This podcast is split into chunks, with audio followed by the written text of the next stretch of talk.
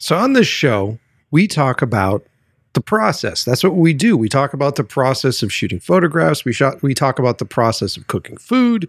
We are obsessed with the steps and the skills and the determination and focus that it takes to become a master at a craft, right? And that's what we do. And as this show has has gone on, I, I I've seen it turning and I've seen it sort of shifting and becoming really a conversation about how we grow as humans and how we become empathetic and deal with our emotions and how we process our fears and our anxieties and how we deal with imposter syndrome and how we deal with fame and then the sudden rejection of work. I mean, it it has become a theme, whether or not I'm intentionally doing it, that has come, become to the forefront of this podcast. And I'm kind of happy it is. I'm happy that we're not just a show that talks about face value bullshit because there's a there's a lot of that out there. And if, if that's what you want, if you want to listen to the guest telling you what new piece of equipment to buy and how exciting this gear is, or if you want someone to tell you that uh, you know this is going to be an easy task to become an artist, or this will be uh, will make you a ton of money if you decide to go into the movie business, or you know it's easy to do once you follow these specific steps and you'll get exactly where you're going. And this isn't the show for you. What we do here is we try to talk about life and how it works for us and how we process it in the moment that we're in and how just because I'm processing specific things right now this way, next day, 2 hours from now, it's going to be different. It doesn't it doesn't make a difference. And so understanding that our world is this flexible that our ground and our gravity is constantly shifting and changing um, it's hard not to feel anxiety. It's hard not to feel uh, overwhelmed. And uh, my hope is that with the guests that we get on this show, we understand a bit more about how they sort of process that, how they deal with the overwhelming notion that life is consistently changing around us every second of every day. Um, today's show is a great one. I have an interesting guest on the show. Uh, of course, it does sort of fit into the photography world because uh, he ended up becoming a photographer, but we talked briefly about that. And I also want to early on apologize because I feel like the show starts to get solid, starts to get really fucking great. And then unplanned, unscheduled, my landscaper shows up with some pretty loud equipment. So we have to call it short in about an hour. Don't fret. The first hour is fantastic. And my guest today, Trevor Thompson, has so much to talk about. I mean, this is a guy who's, he, he calls himself a hunter, an explorer, a photographer. I mean, this guy has done uh, base jumping. He jumps out of he, uh, thousands and thousands of times. He jumps out of airplanes. He's done it so much so that his body, it's, it's muscle memory for him at this point. It's kind of insane.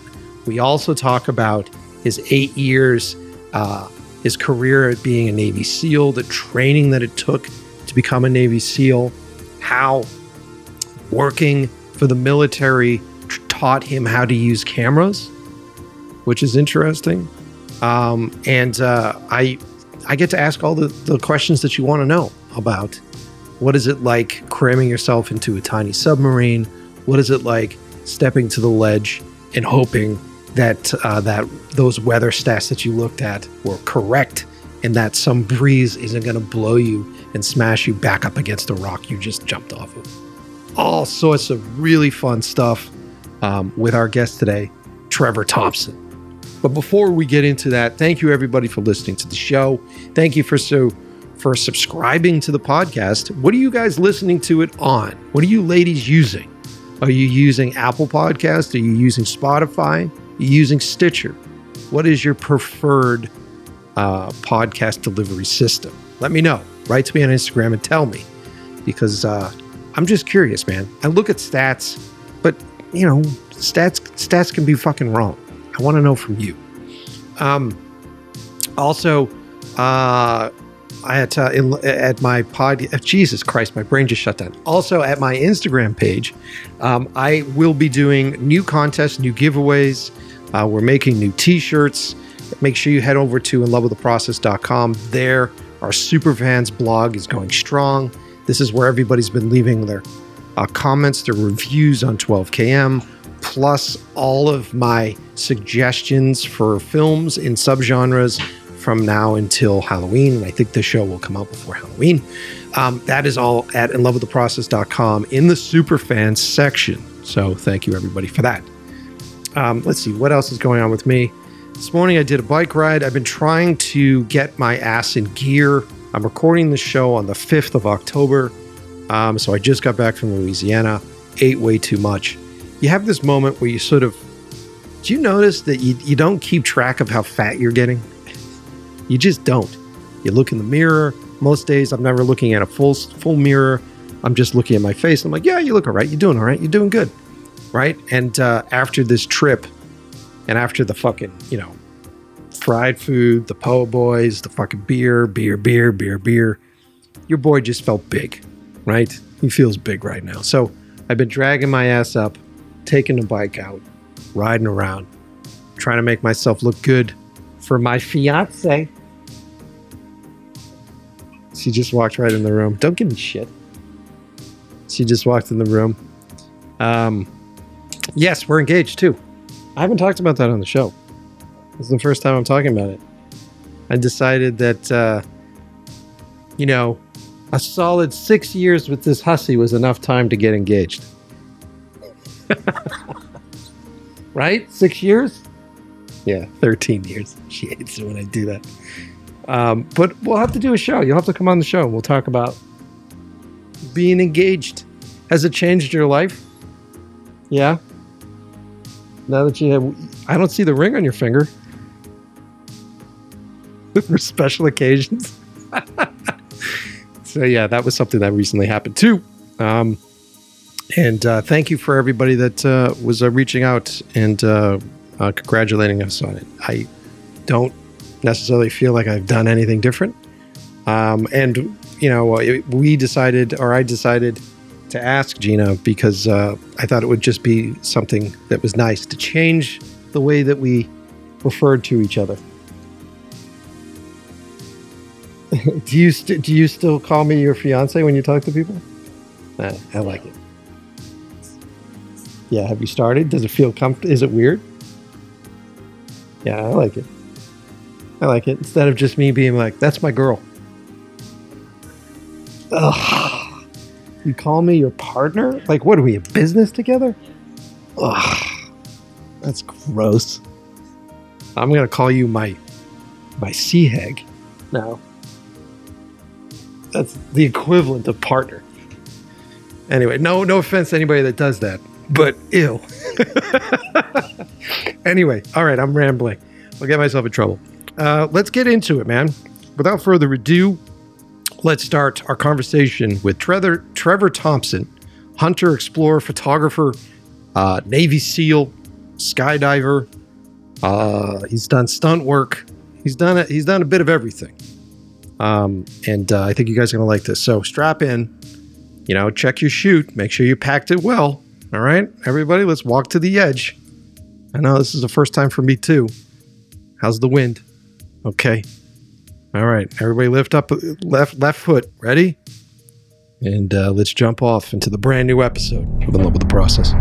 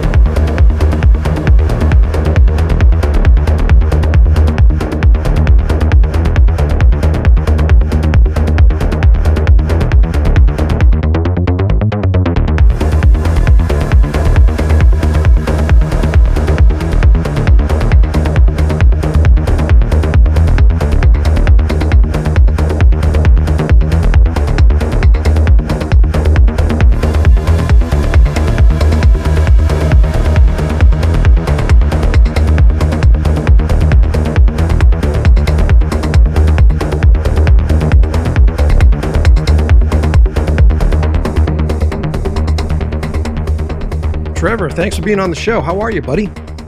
I'm doing great. I uh, hope you're doing well too. Yeah, man. We were just talking offline. You just finished a workout and you're you're ready to rock. Me too, man. if I could call it a workout. Although if I look, when I look at what you do, uh, mine's probably not even a probably you don't you probably don't even crack a sweat thinking about what I do for a workout. So you know what you know what though it's and I tell people this on a pretty regular basis is I'd rather hear that somebody does a 15 or 20 minute what what is essentially nothing to somebody yeah every single day than do one or two super hard hour and a half long workouts a week because consistency is what's going to be better for your overall health, your mental health, and how much you're going to be able to get out of those workouts. Yeah, man, it never really occurred to me how much you know working out does for your mental health until because I, I you know, growing up as a kid, I really you know I'm a filmmaker guy and I'm a, like a artist yeah. nerd, and I really wasn't a sports kid. Um, and so it wasn't until later in my life that, you know, eventually sitting behind the editing, sitting at the edit station, you know, and drinking beers, you know, for 20 years, you hit a point where you go, ah, I should probably start moving my body around a little bit. um, and, and as I started doing that, uh, you know, because our business is so, you know, friggin' stressful. Um, I started to find that I was like leveling myself out a little bit mentally. And I'm like, oh, weird. What? A, everybody talks about this, but it just never really occurred to me until I experienced yeah. it. Yeah. Um, well, dude, I'm happy. I'm, I'm excited to chat with you. Like, uh, just looking at everything that you have done, what you have, what you do. I mean, you know, eight, you know, eight years as a Navy SEAL, and then you know, like just hunting and like wilderness, and jumping out of airplanes and photography. Like, how do you how do you find the fucking time to do all this? um, well, you know, and I've I've had that asked a couple times recently, where people say, you know, how how do you have the time, or how did you get the time? Um, well, there's a couple different answers that are all compiled on each other, which is I've made a whole bunch of yes decisions in my life. I just kept saying, I'm going to give that a try. I'm going to try that. Mm. Yeah, why not? Mm. Uh, it, from deciding to join the Navy and be in the SEAL teams uh, to wingsuit base jumping to uh, guiding up in Alaska, um, everything has been, yeah, sure, I'll give that a shot, followed by, I do not follow money. I do not follow paychecks. Mm-hmm. If if the amount of pay is what I think is worth my time, then I will participate in the thing as long as my entire life is able to not be swimming in debt, right? And yeah. So with those two things going on, I don't I don't leverage myself financially and I don't pursue finances as my end all and that's what's given me the opportunity to be able to do a lot of that stuff. It's got to be so uh, exhilarating and, and and really it's got to take a lot of stress off the plate to have that that mindset because now you're you're more chasing experience than you are chasing cash at that point, right? Damn right. I'm a uh, I'm an experienced collector. That's what I do. I love that, man. Me too. Me too. Um, you know, it's it, it's funny how it's the same thing with uh, the movie business because you know c- contrary to popular belief we don't get paid a fucking thing until until like years and years later. Most of our experiences are you know donating time and and uh, you know chasing uh, what sort of lightning strikes and and, and finding the passion uh, to just do the work um, with uh you know maybe even sort of the blind faith that eventually it'll pay off at some point. That's yeah, and I, have seen that from uh, from the inside. Also, uh, I've done some work as a stunt guy. Um, I'm a SAG stunt guy, also. Nice. Um, done a very very little bit. So anybody out there listening, teeny tiny bit. Wouldn't even call myself a journeyman. Uh, there's people that actually make their living doing that. It's not me. well, well, let's let's start sort of at the beginning here. What like what how did, how did you grow up like what where, where did you come from initially so um uh, yeah i'm from southern california uh Agoura Hills westlake village which is just a little bit north of la mm-hmm. uh, i grew up in a i mean damn like you could have called it one of the better nice middle class upbringings. I was exceptionally lucky. Um, my parents were great. I have two younger brothers. Uh, all four of my grandparents are still alive. Uh, one of them just turned 100. Wow. Uh, I, I had an exceptionally fortunate upbringing in that respect. Um, they introduced myself and my brothers to art, music, uh, sports. We kind of all had to do one of some of them, mm-hmm. and mm-hmm. um, that paid off later. Uh, I was participating in track and field from when I was about nine until 18. Um, and then I went to art school. I went to the School, the Art Institute of Chicago. Oh, uh, cool, to, man. Yeah, I wanted to focus on doing museum restoration. Um, I wanted to be near the Dürers. I wanted to be right on top of the Rembrandts. Like that was the thing that I wanted to do was to be the person with the white gloves and be able to see it. That's um, cool. Obviously, it's not quite what happened. a little bit of a difference. But what was your obsession with that? I mean, that's such a fascinating thing to want to get into is the restoration. Was it just because you were obsessed with the art and you wanted to be that close to it to examine it? Or is it the- it's that it's that and there's only one. You know, so yeah. there's the one lilies. Yeah. There's just the one uh, you know, name the artist, uh, Turner, Dürer, Rembrandt. There's there's only one of each of those. So you get to help maintain those for the future. Um, and by happenstance, you're also able to be right up next to all these masters' pieces of work, and your own art can benefit from learning at the ground floor, yeah. right in front of those people. Yeah. Yeah, that's super cool. I didn't think about it like that. And it, it makes sense, right? Because those all those artists are long dead. It's not like there are YouTube tutorials from those artists out there, like explaining this is how I did it and this is the behind the scenes. Like we are so spoiled with now with who we consider the greats in art. It, you know, if they're still alive, they're usually uh, doing a master class explaining their process. Exactly. I mean, it, it would be it would be similar to trying to figure out how Fellini made his films by watching his films. Yeah. Yeah yeah, it's difficult and it requires a, a different approach. So, yeah, man, that's cool. So then you, so you went to school for art for a little bit. Yeah. For, uh, I was there for about three months before I decided this shit is not for me. And what do you mean? What was this shit? Uh, I just, I felt like I got sold a bill of goods. Um, yeah. Yeah. They, they, the school does a fantastic job in getting people jobs. Mm-hmm. I was not focused on that. I really wanted to do classical uh, type of art. I, I, think I would have been better served just going to a uh, like an artist commune type of thing in Italy. They they have some of those group learning environments mm-hmm. for mm-hmm. here's how to here's how to sculpt. Uh, that's just in retrospect, but I also come from a family that has a really long military um, service history, and not careers, but just when there is a war going on, and the U.S. has been at war for almost its entire existence. Um, they've served. So we've been in everything from the French and Indian War, and then every conflict all the way up to this last one. Crazy. So uh, I decided to do something totally different, and I was going to join the Navy. That was 2006, so that was kind of the middle of the last, you know, global war on terrorism. Yeah, right.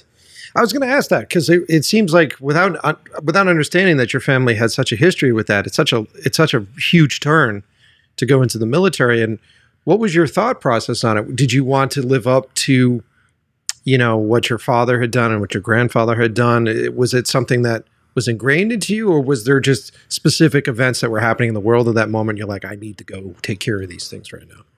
Uh, it was more so specific events. Um, there was no pressure, no no assumption that that's what any of uh, the kids would do. I'm the only one that ended up being in the military for any length of time. Um, I just felt like there was there was stuff to do, and the country had given me such a great head start and such an incredibly fortunate family experience that why not mm-hmm. serve now?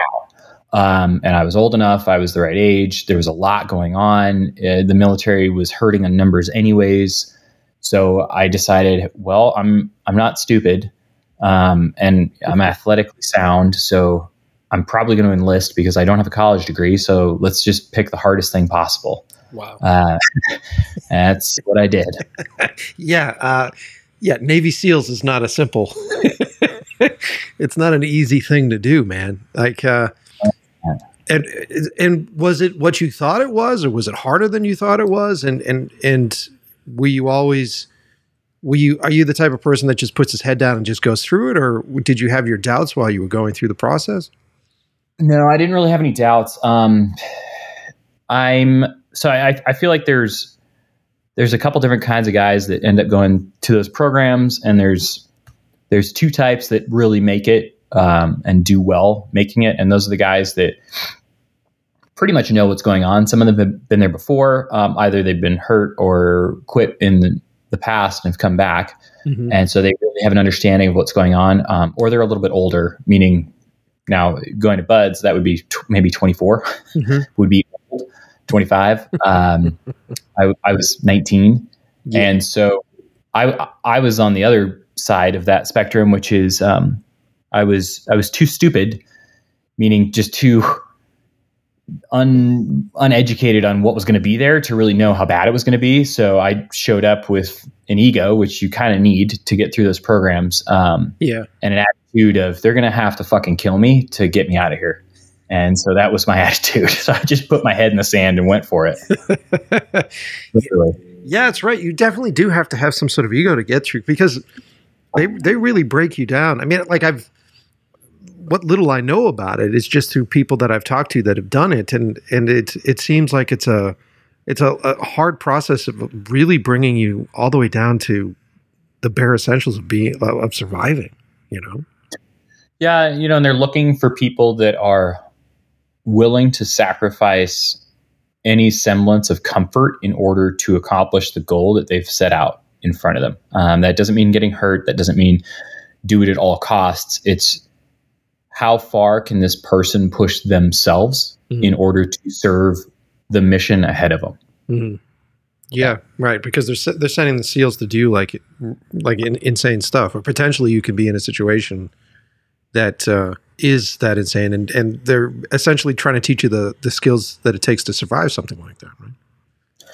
Yeah, I mean, they end up teaching you the skills, but what they're looking for is somebody who has that just in them, um, and they've done uh, so. That program's been going on since 1961, 62, and they've done a bunch of psych studies. They've done a bunch of physical studies. They've done lab studies. They've moved bits and pieces of the training pipeline around, trying to figure out what gets guys to get through. You know, all right, what what makes this person do this thing? And you know, they've tried to graph that on X and Y graphs, and it looks like somebody took a shotgun and shot it at the graph. They they cannot figure out why the fuck somebody who is a Division One athlete and has had every opportunity to be a top performer will quit in three days. Mm-hmm. But then you have some kid that was kind of shitty at wrestling, but grew up in you know Minnesota, no no understanding of what the ocean is, is a star performer. They they just don't have a way to understand what makes those guys tick, which is incredible that the program has continued to turn out people that are as hard nosed, intelligent, and dynamic as they are. Yeah, it's wild. I mean, you going through it. What do you, what do you think? What do you, what do you think the reason is? Uh, I I really I don't know because everybody's reason for being there is different. Um, I mean, I just told you I've decided I was going to do that when I was 18. Yeah. You know, and I know guys that had quote unquote decided to do that when they were six, seven, eight years old. Like I'm gonna I'm gonna be a Navy SEAL. And it was a, their entire life's ambition.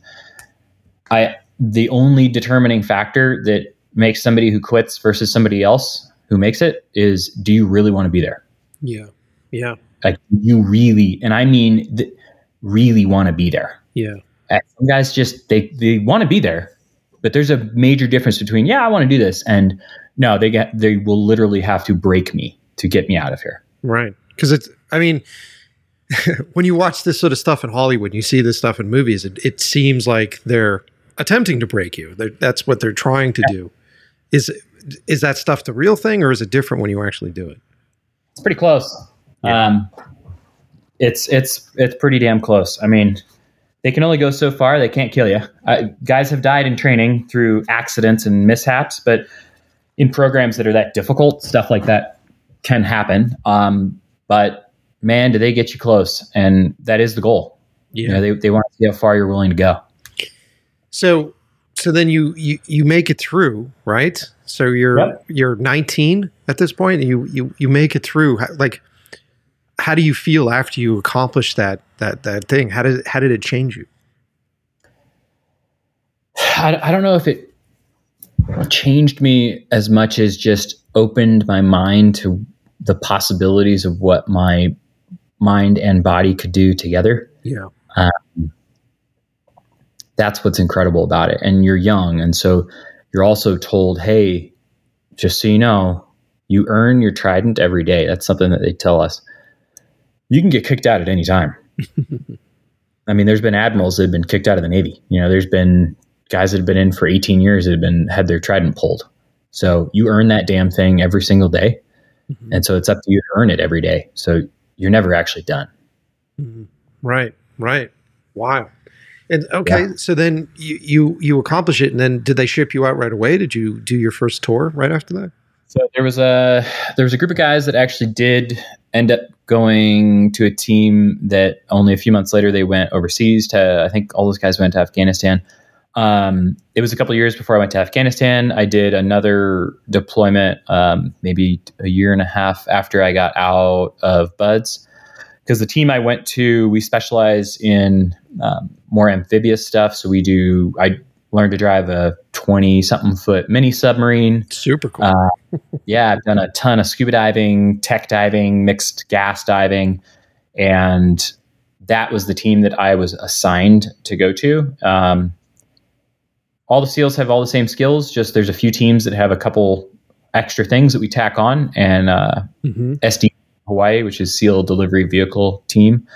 Uh, that's our extra thing is working with mini subs, doing amphibious work. Uh, we're as much as the SEAL teams are maritime based, the uh, the guys over at SDV are wet all the time. right. I'm sure they weren't using that a, a, a ton in Afghanistan. Right? Yeah. yeah, yeah. That's that's cool, man. It seems like mini subs and all that stuff. That that seems like it, you must have been playing with a lot of really fun toys. Yeah, a lot of fun toys. Um, diving's exceptionally dangerous. It's not really something that humans are designed to do. Uh, you know, we left the water what hundreds of millions of years ago. So, uh, I'll tell you what, you can't breathe water. I've tried. yeah, it's not the abyss. They don't have the uh, the pink water that they were. No, they don't. Feeding people. That's wild, man. That's cool. So you mustn't have any sort of claustrophobia at that point if you're you know strapping if you're sealing yourself into a tube and and uh, oh yeah um, no i don't really have any issues with claustrophobia um, at all uh, claustrophobia the dark water I, no real fears there. Um, and that it was actually described to me before I went over there because we asked uh, one of the instructors what it was like, and we asked him. He said, "Well, it's like getting into a uh, a two foot by two foot cupboard and snaking a regulator in there and filling it full of water and shutting the door. So if you don't think you'll like that, then you have a rude awakening ahead of you."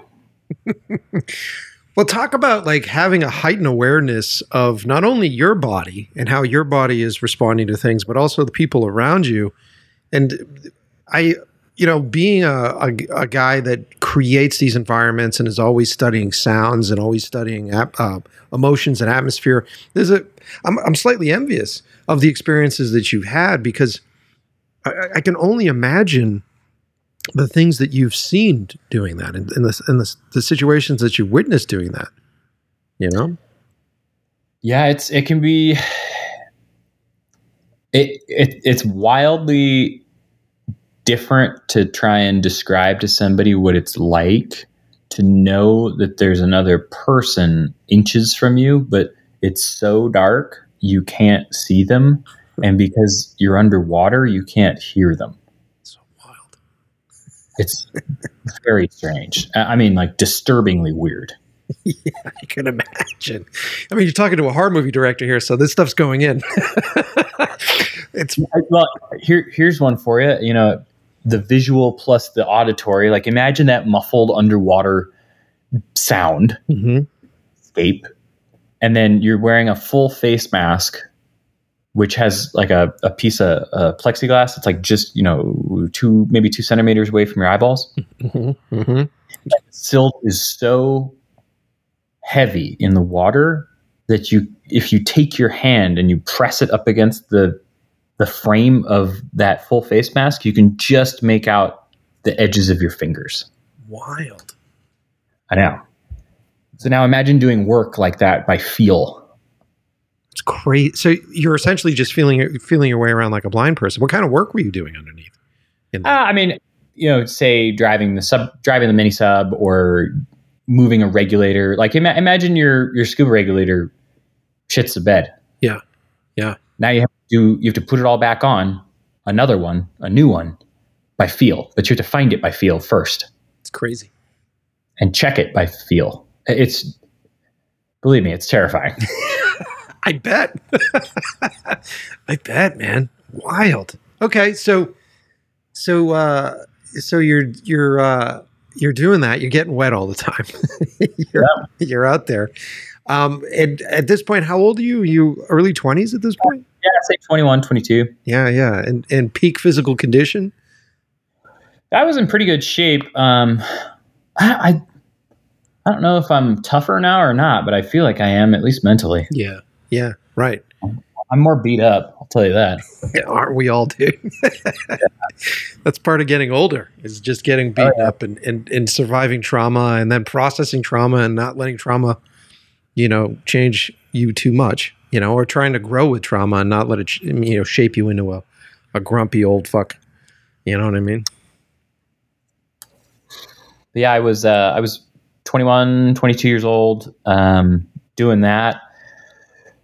I was also becoming deeply interested in uh, rock climbing, like trad gear rock climbing. Um, I was skydiving a lot. I was I learned a base jump, so I was starting to tack on all the other idiotic skills that I continue to do.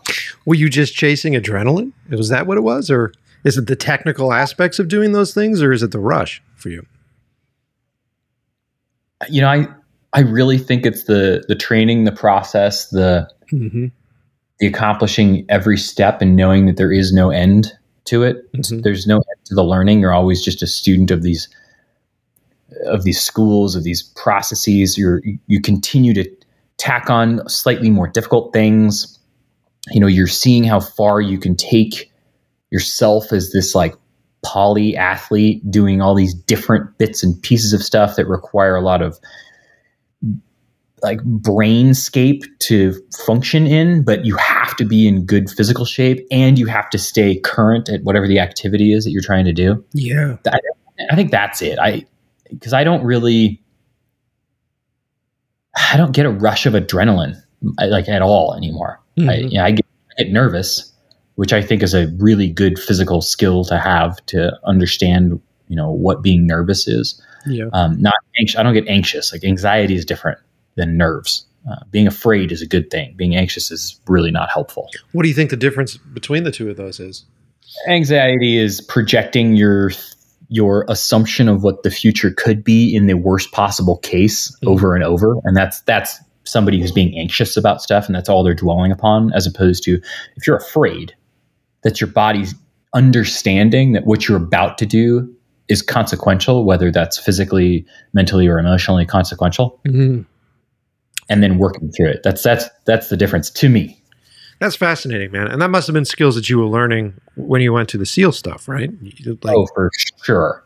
You're constantly having to force yourself to do things you may not have volunteered yourself to do on your own if it was just completely your own choice. yeah. Uh, understanding that you have the training and the capability and people around you that are supporting that decision and probably doing the exact same thing you are.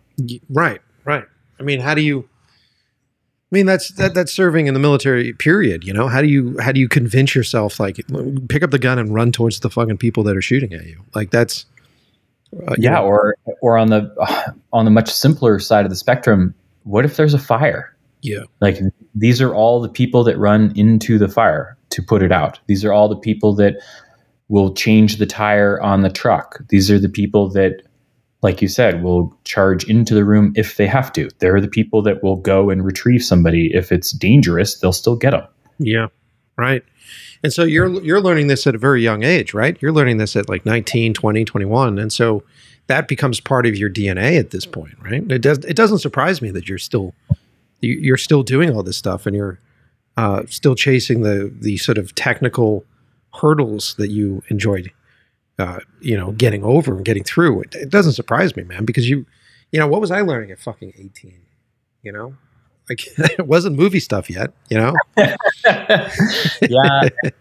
It's, it's definitely become part of my DNA. Um, I was actually skiing on 4th of July this year and, uh, I was kind of screwing around with my gear and somebody said, Oh shit, that guy just fell. And we were on this consequential chute up here. Um, and I didn't see him fall. And I guess he slipped and fell quite a ways. Mm-hmm. Um, and looking back on it, well, that day looking back on it, I realized that, oh, yeah, all that shit really is just part of my DNA now because there was a whole bunch of like, oh, no, what do we do? And I told everybody to shut the fuck up. And I pointed at a guy that I knew up there and I said, Jay, you and me, are you ready to go? I can put my skis on right now. We'll get down to him if he doesn't wave to us that he's okay right now. Mm-hmm. Mm-hmm. You know, I I realized on the back end, I'm like, oh, that's definitely just my training that was like telling everybody to be quiet and stop fussing around because I was going to act. Yeah. Instead instead of do whatever they were doing. That's and that's mostly because they're untrained. That, that has nothing to do with their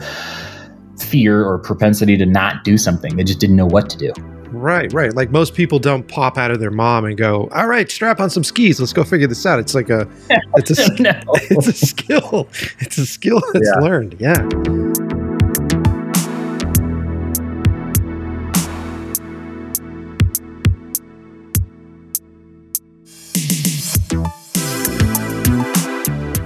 All right, it's time to take a hot second and uh, show some love to the sponsors of our show. Uh, first up, uh, friends over at Puget Systems. If you're in the marketplace for a new computer, maybe you're buying a new edit system, maybe you need a new Photoshop machine, and uh, the one that you've had in the past, it takes fucking forever to run things out. Every time you add a plugin or some sort of new video track, it, you get the spinning pinwheel of death. I hate that pinwheel of death. Get rid of it. I suggest you b- build yourself a PC, man. Like, like jump ship go to the other side. Go to a system that is upgradable. Go to a system that will work for you. It's a tool that works specifically for you. Um, I hate to be constricted by rules and regulations. I hate that shit. And I hate that about these big companies that make computers where they go, you've only got three choices. We don't think that you have the brain power to think outside of these three choices. We want to make it as brainless as possible for you. I hate that. So I found this company called Puget Systems. They build PCs. They don't make hardware, by the way. So they're not they're not panhandling off their shit. They don't have a warehouse full of stuff that they're trying to sell me. These guys do the hard work. They benchmark test all the new hardware that exists out there. Um, they're always testing it with the software. They're checking in these updates and how that affects the hardware. And more often than not, you'd be surprised that new graphics card may not do uh, much of a difference for you when it comes to the machine that you need. And so maybe you save some of the money on that stuff. Puget Systems has all the answers. Go to pugetsystems.com, build yourself a computer based upon the software you use. It's super simple. And when you click on that, you'll be surprised to see that they go, no, no, no, talk to one of our folks because we want to build you a custom computer. This isn't some out of the box machine we're just going to hand you, man. We want to know what it is that you make. And that's what I love about this company. What do you make? What do you do? How do you make it? What do you really need? We're going to make you something custom. If you're a post production company and you're ready to make that upgrade, and you want computers that all talk to each other, Puget Systems is the place to go. If you're a photographer and you need a desktop machine, you need something big and beefy, and you want to get some beautiful monitor that costs a fucking fortune, save the money on the computer itself. Like build a custom machine, save some of those bucks, and then put it towards that monitor that's really hard to get cheap. You know what I mean? Puget Systems is the place that I go. I have been working on Puget Systems computers for over 10 years now. I'm staring at mine right now as we're talking here. I love it. It's on, by the way. Can't hear it, super quiet. Awesome computer, awesome company, great guys. And they continue to sponsor our show. Check out Puget Systems. Go there now. Go to PugetSystems.com and, and build yourself a, a, a fucking computer that's going to change your life, man. I don't say that lightly. Uh, also supporting the show, friends over at Fujifilm. Fujifilm has been supporting the show all year. We love them. They're a great sponsor. Um, and what I love about Fujifilm is how much they support the arts, support artists. They finance short films. They help finance photo shoots. They're the shit, man. Victor Ha over there, great guy. If you haven't heard that episode, go back through the podcast episodes at lovewiththeprocess.com and listen to my conversation with Victor and fall in love with the people behind Fujifilm. Now, go to Fujifilm uh, x.com. The link is in the description of this episode. Use that link, click that link. It's trackable so that they know that you're listening. Uh, go there and check out their new GFX 102. It's crazy, man. Uh, we've been using the GFX 100S. We love that camera. Gina's been shooting on that camera. We love that camera for its low light capability, its color profile, and it looks like the GFX 102 is changing the game again crazy autofocus stuff for those of you who don't have a focus puller, don't have an assistant. The fact that it's able not only to track faces, but you can actually assign it to track objects with its AI tech that's in there. Yes, Skynet is in there. Um, it has the ability to track airplanes, birds, all sorts of crazy stuff, man. Um, and this is large format stuff. For those of you who don't understand what large format is, it's a bigger image and oftentimes, when you're shooting photos that need to be on billboards, on buses, on the on the side of like Times Square, you need a larger format. You want that resolution. You want that detail. And in the past, it's been a very expensive thing to do. You're working with these older cameras that have uh, a, the need for a lot of light. Um, and what's great about Fujifilm is it's sort of changing the game with all that stuff.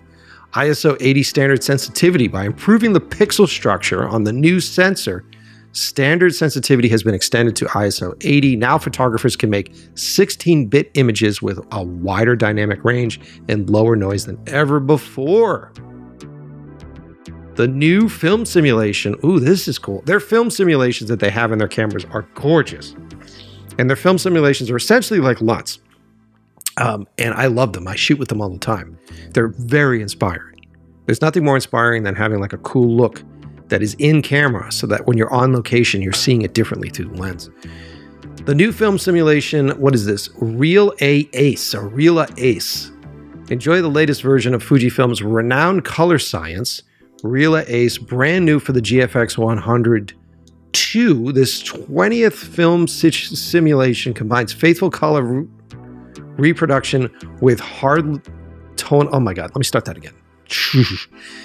The 20th film simulation combines faithful color reproduction with hard tonality, making it uh, suitable for all subjects and situations. I'm looking at this at the same time. The colors look awesome. Click the link in the description of this episode and go check out these colors as I'm talking about them.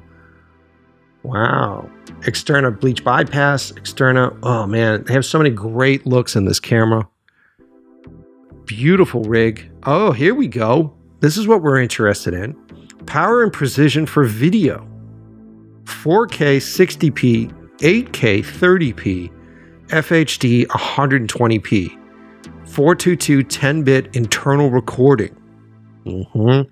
Proving itself as a hybrid powerhouse, the GFX 102 offers 4K, 6K, and 8K. ISO 100 can also be used with the standard movie sensitivity for the highest quality footage. Wow. And it's on a large format chip. Holy shit, dude. Support for multiple cine recording formats. In addition, the GFX large format GFX 102 supports various cine recording formats, including Premista 35mm and anamorphic 35mm. Holy shit. With a basic GF to PL mount adapter, cinematographers anywhere can use the GFX 102 massive image sensor with some of the world's most legendary cinema optics. Like if you go to Bokeh, Bokeh Rentals and get that stuff, including Fujifilm's uh, collection of Premista and Cab Cabrio zoom lenses. Oh, those are awesome lenses. For storytellers with wider aspirations, there are two different high resolution 35mm FF anamorphic recording modes. Ah, this is right up my alley. That will provide various D squeeze monitoring options in camera. Hells yes, these guys are going after the big boys with this camera. Go to Fujifilm right now, see what it is that I'm looking at. Click the link in the description of this episode you're going to be excited about the GFX 100 too. I'm telling you. Man, exciting times for Fujifilm. And as they were saying, if you put a PL mount on that camera, you can put some some of the craziest cinema lenses. Like you want to use the lenses they use to uh, shoot Batman. You want to use the lenses to shoot that show you that everybody loves, that have the crazy little bokehs and the weird little shutters to create those bokehs. Um, you got to get those lenses. You can't really buy those lenses unless you're independently wealthy. You probably can. Um, but most of us, most of us regs, have to go to a local rental house.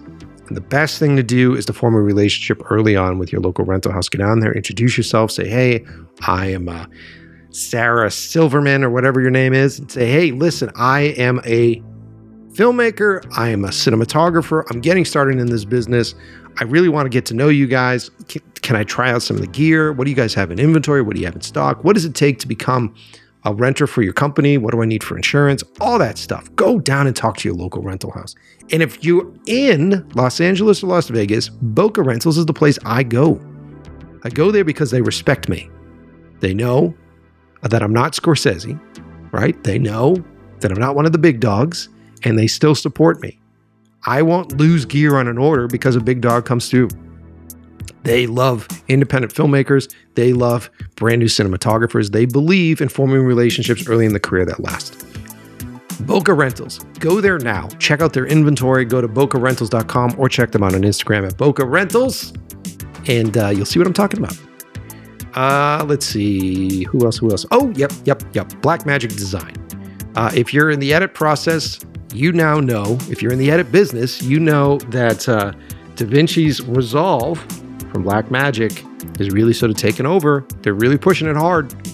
Um, they're sort of taking a lot of folks from Adobe and uh, they're doing so because they have all sorts of really interesting features, a lot of AI features that help you track things, help you sort through things, help you sync things.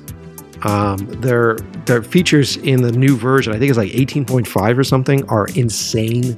I use DaVinci Resolve to color my work. So if you love the color of my films, I did that all in Resolve. I'm staring at a micro panel right now. It's exciting shit, man. I love it. I started way back in the day on color grading. Way back in the day. I can't even remember what the software was called. And just the the the knowledge that with time we're going to be able to do so much and we're finally hit that point like where I can change the color of someone's shirt as they walk across the room. Yeah, that's been around for a while. I can AI track their face as they turn and move and the perspective changes and the camera changes and I can stay with that face selection and you know alter the way their face looks, alter their cosmetics on their face. It's a crazy fucking program. And they're using it as an editor right now. It's got a lot of really great techniques for nonlinear editing. Uh, I can't say enough solid stuff about DaVinci Resolve. And talk to Puget. Let them know that you're going to uh, build yourself a DaVinci Resolve edit system, and they have the best setup for that. Right? That's it. Finally, follow me. At, I'm sorry. Go to inlovewiththeprocess.com. Check out all our episodes. They're curated by subject material. So if you want to listen to the director episodes, you want to listen to firefighter episodes, you want to listen to some strange stuff. We also have like top 30 episodes, I think, are up there. Let me verify that. It's been a while. What do we got? If you click on ILWP episodes, top 30. Let's see, who's at our tops? Ah, Joe Carnahan's episode, episode 226. That's a great one. The Epic series with photographer David James, the two part series, episode 211. Amazing show. Um, yeah, go to inlovewiththeprocess.com. Check out some of our past episodes. Cherry pick your way through hundreds and hundreds of hours of me just talking into this fucking microphone. All right, that's it. Let's get back to the show.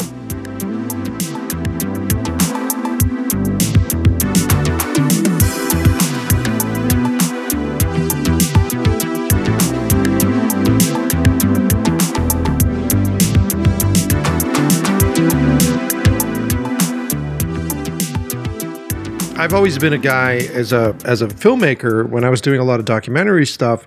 I've always been obsessed with uh, the obsession and folks that are obsessed with process, uh, folks that are obsessed with technique, and that you know whether it's uh, a painter trying to get that perfect stroke and he's just you know ten thousand hours of of trying to get that correct, or if it's a chef in a kitchen that is 10,000 hours of trying to, you know, make the perfect egg, or if it's, you know, uh, you know, a technician that's attempting to do it. I've, I've always just been fascinated with the focus that, you know, that sort of tunnel vision focus that it takes to learn this stuff. And, it, you, you see it in the military. I mean, you have to see it in the military. It's, it's mind blowing to think as you know as a as a large entity as a country you need to have a military force and so how do you convince you know folks to put their lives on the line uh, for for a greater cause for a larger cause. Um, and all that stuff has always been interesting to me. Um, yeah. Yeah man. yeah man. So okay. So moving on. So you're jumping out of planes a lot. This is something yeah. i'm sure they taught you when you were a seal right? Is that where you started? SEAL stands for Sea, Air, Land. Um, so that has to do with all the different places that, as commandos, we're apt to be working in. Mm-hmm. And part of the process is learning how to do static line jumping, which is like the World War II round. You know, you're a sack of potatoes on a string, mm-hmm. and um, free fall, which is jumping out of an airplane. More what people assume and see in their head is skydiving. Uh, some guys like it, some guys hate it. Uh, I loved it, so I was jumping on my own on my own time eh, at the drop zone in Hawaii because that's where the team was that I was stationed at. Uh-huh. And after I was at that team for just over five years, I ended up going to the Navy parachute team um, because after five years, you're requ- required to take some sort of instructor or other billet for two and a half ish years. Yeah. Uh, so my choice was I wanted to try out and see if I could go to the jump team. And man, that was a lot of fun. A lot of fun. Um, we do a shit ton of jumping. I did thousands and thousands of skydives while I was there. I jumped into everything from the winter X Games to the summer X Games to uh, baseball playoff games, NFL football half times. Super cool. It's uh, it's a wild thing to do for a couple years, especially at that age. I mean, I was 25, 26. Super cool. All right, so you you jump out of a plane a couple hundred times. Is it become old hat to you at that point? Do you still feel the same anxieties? Do you still feel the same rush when you jump out of a plane, or is it like at this point is it second nature and mus- muscle memory for you? Yeah, it's it's it's pretty old hat um, at this point. It's not that terrifying. Yeah, base jumping is still scary, well, As, and it should. yeah, there's so, there's so many other variables you know, the wind might just blow you right back into that rock. you know, that stuff's crazy. I've never I've never skydived before. I like I I'm one of those guys that like the, the, the, I have a story that uh, years ago I went ice skating for the first time and I slipped backwards and fell on the ice and I cracked my skull and ended up in a in a hospital, a hematoma, five days of like intensive care. So I was like, if I can't fucking ice skate, I'm that guy. yeah, I should probably not jump out of an airplane. You know, well, let me let me let me read the stones here and go. Yeah, all right. I don't know. I don't know if it's necessarily a thing, but it's super cool, man. Like uh, the the level of, of of training that you need to do that, and you know the the faith that the uh, equipment that you're wearing on your back is going to work every time. That's that's gonna be nuts, man. It is, but it's also rewarding. Um, I mean, specifically with base jumping, base jumping is it's all on you. Right. You right. You pack the rig. You probably rigged the rig, and it's all you. You're making the decision. You know, you if if you kill yourself, that's on you. Well, what's the process for a base jump? Like, are you you know checking the wind, checking the weather, packing your bag? Like, what do you go through when you decide you're going to do something like that? Yeah, I mean, uh, usually you take kind of a a mental check of yourself in the morning, and then you check the weather. Um, you've already packed your rig, almost certainly. You might do a couple jumps that day, so you might be packing as the day goes on. Um, you get to the place you're going to go, and you do another mental check, physical checklist, and if you want to do it, you step up to the edge and you leave. Wild. And it is it's wild. It's it's incredible that it's a thing that we can do right now. Um, we're at this really cool special nexus in technology, human performance, and a lack of rules hmm. in the world. You know, it, if it was 100 years from now, I don't know, there might be too many pieces of red tape that you couldn't just step up to the edge of a cliff in a tourist area and leave. Like I was, I was just in Italy um, in August, and there's a, a place that's accessed by gondolas, and there's hundreds of people on top of Sass Pordoi mm-hmm. in uh, outside of Canazei, mm-hmm. and there's people standing there just up there for lunch to hang out, and we're allowed to walk up to the edge of this cliff that has a 900 foot drop off and just jump off. It's crazy, man. And what, what's that? What's that like, right? So when you when you step up to that that ledge, and then you make that decision, what is that first step like for you? Well, years ago it was terrifying. Um, now it's more like I'm doing the the whole checklisty thing. Like, all right, you know, does my suit feel good? Do I feel good? What's the wind like? Um, I don't really get a thrill from it, mm-hmm. from the from the actual exit anymore. Um, I get a thrill from the flight. I get a thrill from flying parachute. I get excited. I like it. It's a lot of fun. Mm. Uh, but I get that like like my stomach doesn't drop. I, don't I don't have that thing anymore. It's my body just doesn't react that way. It hasn't for a, a long time. That's I mean, dude, I would assume thousands of times jettisoning yourself out of an airplane and you know going to the tallest point that you possibly can and going yeah i'm just going to step right off here okay like the, you you your body must have figured it out at this point it's got essentially yeah. yeah you know i don't i don't get the shakes i don't none of it um, and it's it's the same for everything it's the same when i ice climb it's the same when i backcountry ski um, it's the same when i hunt like i just don't i don't get the pre performance jitters yeah, all that stuff is really interesting to me. Like, I, I just spent last week, I was hanging out in Louisiana with um, my uncle, who is a retired Marine. And uh, he's also a hunter. He's in his 60s now, and he's a hunter, and he hunted through. Uh, he used to have a place up in Vermont, and he would, you know, do bear and and uh, and uh, you know deer and elk and all that kind of stuff.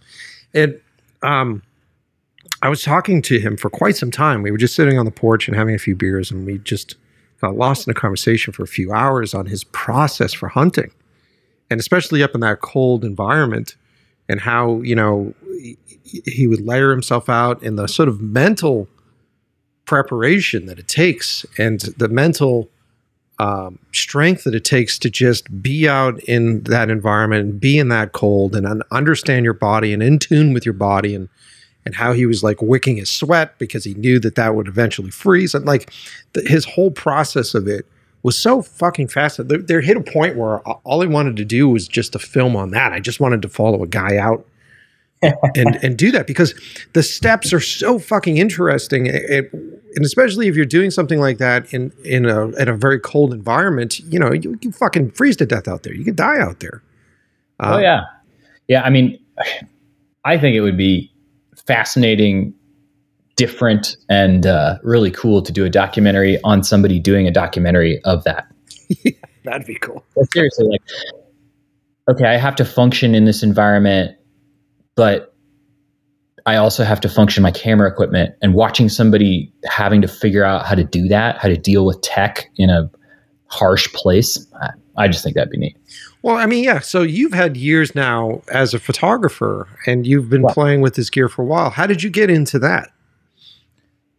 It was an outlet for me. Um, instead of doing physical art, uh, I started taking photos, mm-hmm. and, and, I learned through doing, not through class. Mm-hmm. Uh, the team that I was at in Hawaii, we do a lot of reconnaissance work, so we had a slightly more in-depth um, understanding of how to work camera equipment. Uh, we were working with, I think we were working with Canons, so all Canon equipment. Mm-hmm.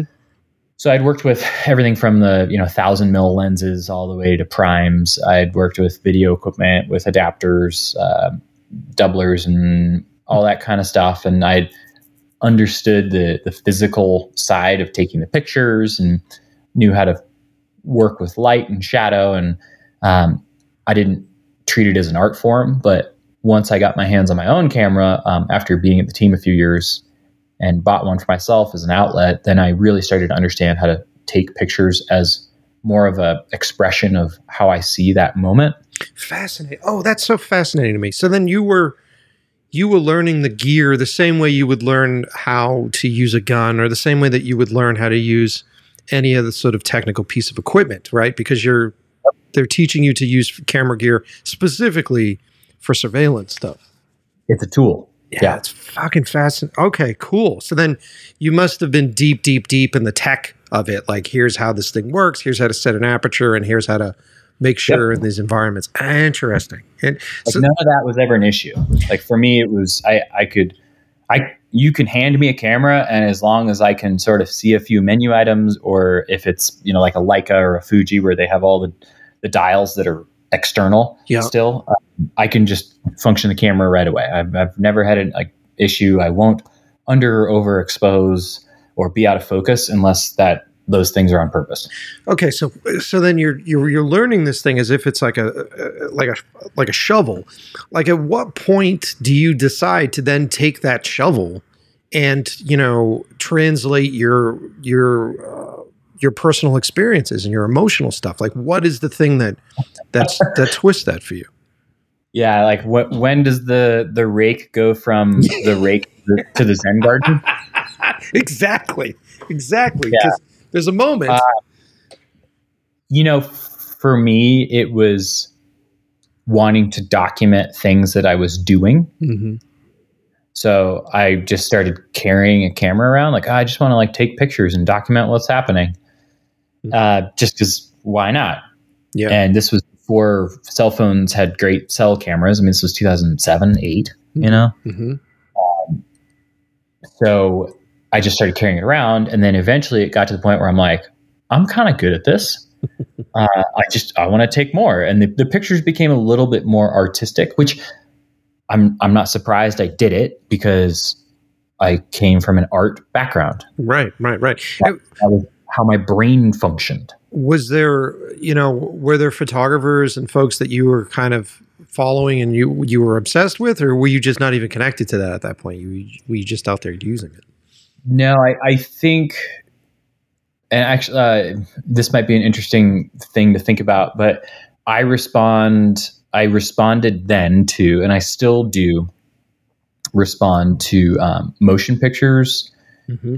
and, and their sense of color motion dynamic and then i th- push that through my still photography mm-hmm. so i can see when i can see stuff in movies and go oh i really like the dp's vision for this because mm-hmm. i understand that that's the dp is who's talking through some of this stuff and then it just gets put in motion in a you know movie format yeah so like when I see things like the last Dune or um, The American with Clooney. Yeah, it's amazing movie. I like how those guys, how the DPs on those projects sort of phrased the color and the vastness and how those look. So I, I've always been on that side of it. That's how I see art has influenced me in photography. It was never still photographers until very recently. Mm-hmm. Yeah, I I was very similar. So when I started in my career, I you know I went to school to be a director and a filmmaker, but when I got out of school, um, I was very I was probably like ninety nine two thousand. Um, and uh, most of the photography or cinematography at that time was still film. And yeah. you know, I was a young kid who barely knew what the fuck he was doing, and I wasn't about to convince like a forty year old you know, film cinematographer to come to my house during the weekend and do some exercises. Um, and so I picked up, this was right before digital was really kicking. And I, I was like, well, I have to teach myself how to do this. So I picked up a still camera and uh, I started to shoot. I think it was shooting with like an old Canon AE1, I think at the time. And the, uh, the side effect of it was that I ended up um, learning the skills to be a photographer, and then had a second career as a photographer, and eventually a career as a cinematographer uh, because of my exercises. It was like, yeah, I'm not gonna. I shouldn't even compare the two. It's not like I went to the, you know SEAL training camp, but I gave myself a photography training camp in which I would put myself in situations. I remember I used to uh, put myself in a room I had never been in before, and I would tell myself, "How do I cover this space? How do I document this room in the most interesting way and how do I tell a story which is this one specific lens in the most interesting way I can. Um, and you know, for those of you listening to the show, the byproduct of of that now when you watch my movies and you see a lot of macro work and you see a lot of inserts and close-ups and stuff, that's where I taught myself that was in the early days of training with a with a still camera. But I my point being is that I was very much influenced the same way you were by motion. And so anytime I was shooting uh, photographs, I was always thinking like, how would David Fincher do this? You know, or how would, you know, Ridley Scott, how would those guys be do- covering this sequence? And how do I make, instead of just sort of taking a photograph of a fucking doorknob, how do I make that doorknob feel like it belongs in a space? And how do I make it smell like some space? Um, yeah, no, I, I, I get it. And like you, you can teach anybody to use a camera, but you cannot teach anybody how to have an eye for composition. Yeah. Yeah. Like you, you can give them the, the skills to compose an image correctly, but like you see, you see somebody's vision for an image and you go, oh, that's just that's that's that person. Yeah, yeah. That's like that guy or woman is just doing that thing. That's that's their view of how that is. You know, it doesn't feel cold. It doesn't feel fake. It doesn't feel um, sitcommy. I, I don't know how to like not say it without being an asshole, but like there are there are very cold ways to put stuff together that's easy for people to replicate. and and to take and to replicate and mm-hmm. like oh yeah this is just the formula derp, derp, derp, but these more artistic visions they're they're just gorgeous to see. Yeah and what's wild about it now i've been examining this a lot lately right? It's like trying to understand you know uh, lightning lightning strikes and, and inspirational moments and you know how as artists, we really can't fucking control them in any way. And you're just trying to build yourself an environment. It's like you're running around in an open field during a lightning storm with a rod looking for these things. And uh, Do it, do it. yeah, exactly, exactly. Cut down that tree; it's in the way. Um, but the thing that's really interesting about what what you're talking about is, I don't think you can teach people composition, but you can assist them in the awakening of composition. I think that when I started doing movie stuff, I remember the first thing that blew my my face open was when I started uh, when they were teaching me about shooting. I was shooting on film, and they're teaching me the difference between daylight and tungsten. And yeah. I had this sort of motion because prior to that, like everybody else, it's just brightness levels. You go, it's bright out, it's dark out. There's the fucking difference. But it wasn't until that happened that people were explaining to me, no, there's a different color that comes out of these brightnesses, and outside is blue, and tungsten is amber. And once it was like someone put the matrix glasses on you, you know, you took the fucking pill, and and now you, you're looking at the world in a completely different way. And it, I think that there are are all these like subtle awakening moments like that when it comes to photography, comes to lighting, and when it comes to uh, cinematography, that happen to folks, and they they suddenly are like, I know how to do compositions. I know how to do this stuff because they've been awakened to that part of their brain, which was subconsciously kind of doing it to begin with, um, but they really hadn't. It did they didn't have it pointed out to them. Yeah, I mean, like I'm thinking, me personally, I shoot, and people can see it when they see stuff that I take pictures of. I shoot for contrast, mm-hmm. dark space, and I always frame in black and white. I, I don't give two shits what something's color is. Mm-hmm. I just don't at all. So like I shoot almost exclusively now on my Q2 on a Leica. Mm-hmm. Been doing it for years, and I have that thing where the viewfinder is only black and white. That's all I shoot in. Yeah, I've got a Fuji cam or Fujifilm camera that I do the same thing with, where I just do it black and white. There's something so when you distill it down to just shades of gray, um, there's something very magical in that, and you're not sort of. It's like when you're doing a movie. It's the same kind of deal. Like if like I like doing silent films, or I like doing movies in languages that I don't speak. because then I can just sort of get rid of all that extra fucking frosting on a cake, you know, all the funfetti and shit that pe- Yep. that people put on there, and you sort of get down to the core essentials of it. Like, how does this composition make me feel?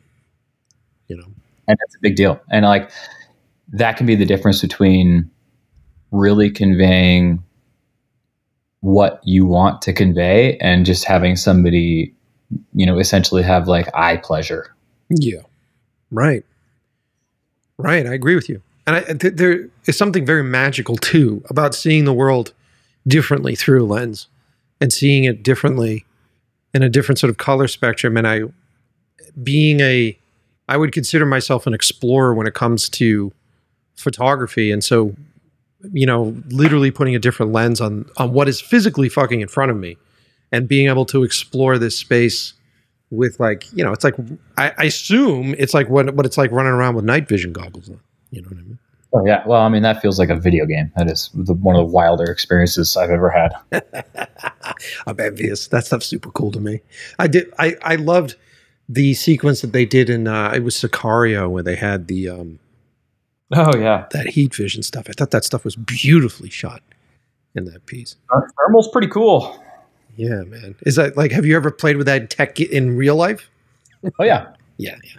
So how did yeah it, we actually how did um, it? we had sorry, we had thermal integrated night vision in uh in afghanistan fucking wild, man. you have thermal overlay on your night vision. So, you know, people can't hide behind bushes and shit. That's got to be so. it- It's got to be like a video game. That's got to be so fucking wild. A little weird. Yeah, yeah. right, right. And then how do you hide from that?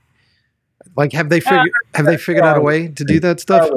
Yeah, there are ways to hide from thermal. It's not that difficult. You know, just just think about what you would do to hide from a thing. Like you know that none of that shit can see through walls. Like it's it's all that kind of stuff. Like this isn't x-ray vision. So if something is dense enough or cold enough or like there are ways to get away with that kind of stuff. Um Well, I would just assume that it would mean that you take your shirt off and you roll around in the mud like Arnold Schwarzenegger in Predator, and then you're good to go. That's the only way. Right. So anybody out there that's trying to escape the cops on night vision, roll around in the mud. Yeah, do that. right, right. Hold the torch up. Oh, dear God, do that so that these pictures start coming out of people getting rolled up in mud. Love it. yeah, that's all. I, It would work. I love it, man. So, oh, okay. So, did you did you ever answer the question? Did we answer the question? Like, what was the what was the moment that uh, that shifted it from being a tool into the art form for you? Was there like a specific was there a specific Uh, shot you took or a place? Almost certainly it was um it was like with still photography specifically it was probably when i got hired uh, as a photographer at black rifle coffee which was like 2017 Mhm. um, when i was told you're going to be a photographer doing lifestyle and product photography so I, I went from being a in-air uh, still and video photographer for the jump team and doing stills on the ground and you know for fun and documenting things to this is now your fucking job. And because i'm artistic as a person i wanted to make the product photography art. I didn't just want it to be some bland bullshit you know here's a mug. Take a picture of the mug. Now you're done. Yep. um, so that it was definitely right there that I then really started hammering down on taking pictures for myself. Also, just oh, I, I like what that is. Now I carry cameras everywhere. Now, do you still enjoy it years later?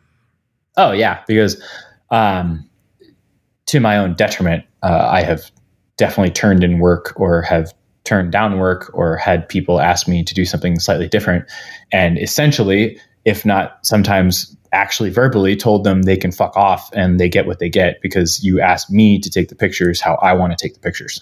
That's great, dude. How long did it take you to get the confidence to do that as far as the job is concerned?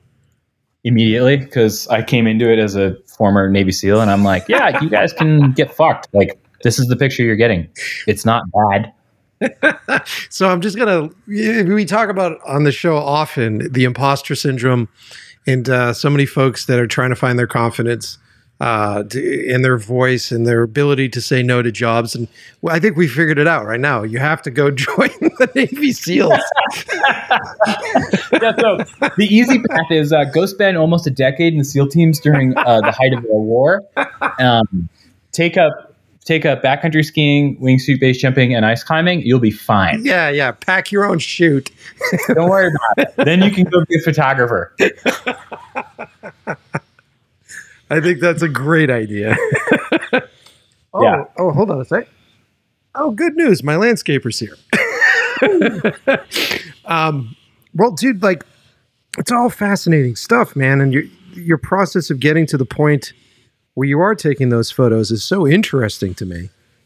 Um, and ah, dude, I hate to do this, but unfortunately, I'm gonna have to wrap up today's episode just because my Yeah, landscapers just rolled in. Um, but uh, your story's been so interesting to me, man, and I, I'd love to have you back on, and, and we can even go even deeper if you want. Let's do it. Yeah, I'm, man. I'm game. Where are you located now? Are you out? You in Los Angeles or? Oh, and who? I left that place long behind. Uh, yeah, I no thanks. Uh, I'm in Salt Lake City now. Oh, cool, man. It's a great Yeah, place. I'm actually headed. To, I'm headed to Utah for film, film festivals actually in a few weeks. So yeah, man. Oh, cool. Yeah, dude, I'm excited. We're in. Uh, I think we're going to Provo. I think Utah is where we're headed. So Not that far. yeah, man. Um, well, dude, thanks for being on the show. Thanks for sharing so much. And um, you know, where should people go if they want to see? Because I'm on your your photography website right now, and I see that you're selling prints. Are you still selling prints? Are you doing well with that?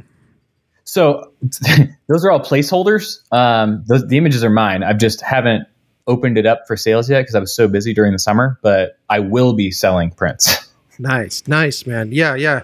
Because it's a it's an interesting world right now as a photographer, and how do you make money as a photographer? And if unless you're picked up by a corporation or some sort of brand that is hiring you to shoot for them all the time, uh, we're we're living in a world where I think having a career as a photographer has become incredibly difficult now because everybody's got a fucking iPhone. And yeah, and I, I think unless you're like one of a very, very, very select few very famous or well-known photographers, or and I would put myself a little bit in this category, very well connected. yeah, You're kind of you're kind of fucked. yeah, And I, like I don't want to like you know crush people's dreams out there, but try and make it work. But don't be dissuaded by a lot of people saying, "Nah, we got somebody for that already." Yeah, right. Because you have to really sort of beg and and claw, claw your way into these situations, and then find clients that are really going to pay for you. Um, Yep. yeah, man, it's tough. It's a tough business right now, and and because my fiance, she's a photographer, and she's also had to become a director. She's also had to shift her career and become a creative director because it's incredibly difficult to make a living at it right now. You know. That's next to impossible. It's really hard. Yeah, man. What what are you what are you doing these days? Are you shooting for money, or are you doing other things to make cash? Oh, so actually, I work for a company called Protekt. Uh, I got picked up working for them in February of this last year. I've been using their products. They do hydration, rest supplements, um, immunity, BCAAs. Like they're a health wellness with a focus on exceptionally well um, sourced and really well put together liquid supplements. So hydration Cool. um, is a that everybody needs. And I've been an athlete my whole life. So I've been using their stuff for years. And Cool. it's all veteran owned. There's only like 13 employees. They're doing really well. I love the guys and I'm helping them with media marketing stuff coming from where I came from at Black Rifle and then kind of becoming their spokesman. So, you know, hopping on things like that, like like a podcast and talking about my life and why that fits into their brand and why that means that it matters. So It's very cool, man. It's it's very smart. I mean, that seems to be the the way to do it these way these days is becoming like almost like a brand personality yourself and being able to roll your life into your work and your story into your work. And it seems like people are more obsessed these days with the process of doing so. There's there's me plugging my show title, but uh, being impressed with sort of the process that it takes to make these things and the real life experiences that it takes to make these things. And as we enter the dawn of AI, we go through the process of all that. I think the power of story and the power of human experiences is super fucking important. And that's one of the reasons why I wanted to have you on the show is that you've done so many real life experiences that have really tuned you into your own emotions and the emotions around, of people around you. Um, and I think y- you've got a lot of really interesting stories to tell, man. So I, I appreciate it. And that's, I'm not going to want to, I, I don't want to look back at whatever age I end up dying and saying, well, fuck. yeah, I know, dude. Take it from a guy that almost dropped dead. I know. Yeah. You know, you, you're laying in bed going, fuck, I didn't do this thing I wanted to do. Yeah. Uh-huh. Yeah. Yeah. Yeah. Second chances, brother. Second chances. Right. Well, man, thank you, Trevor for being on the show. I, I feel bad that I have to cut it off short, but I know my landscaper, he's about to pull out some gas powered shrub cutter. now, that's okay. Um, it gives us an opportunity to do more. So let's do another one. Thank you, brother. I appreciate you. Thanks for being on the show. Thank you very much.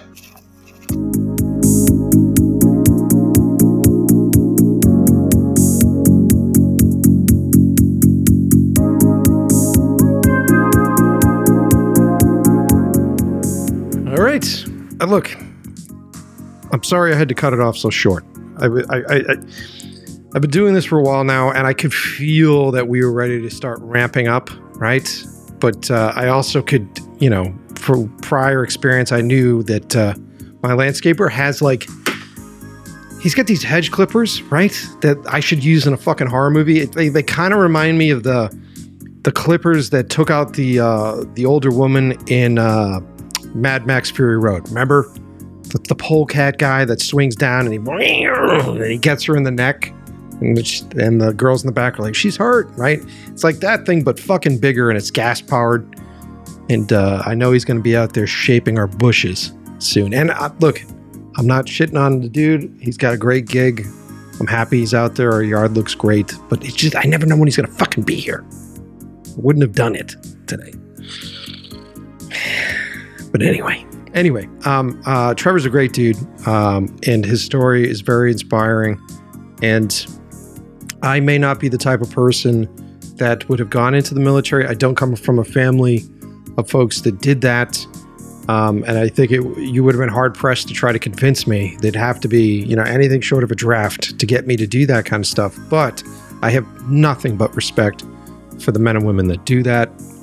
And just man, the the envy at the level of uh, personal understanding that these folks have, and you know the transformation that happens to you after you go through something like that, um, and that training, and uh, you know stretching your your mind to its limits.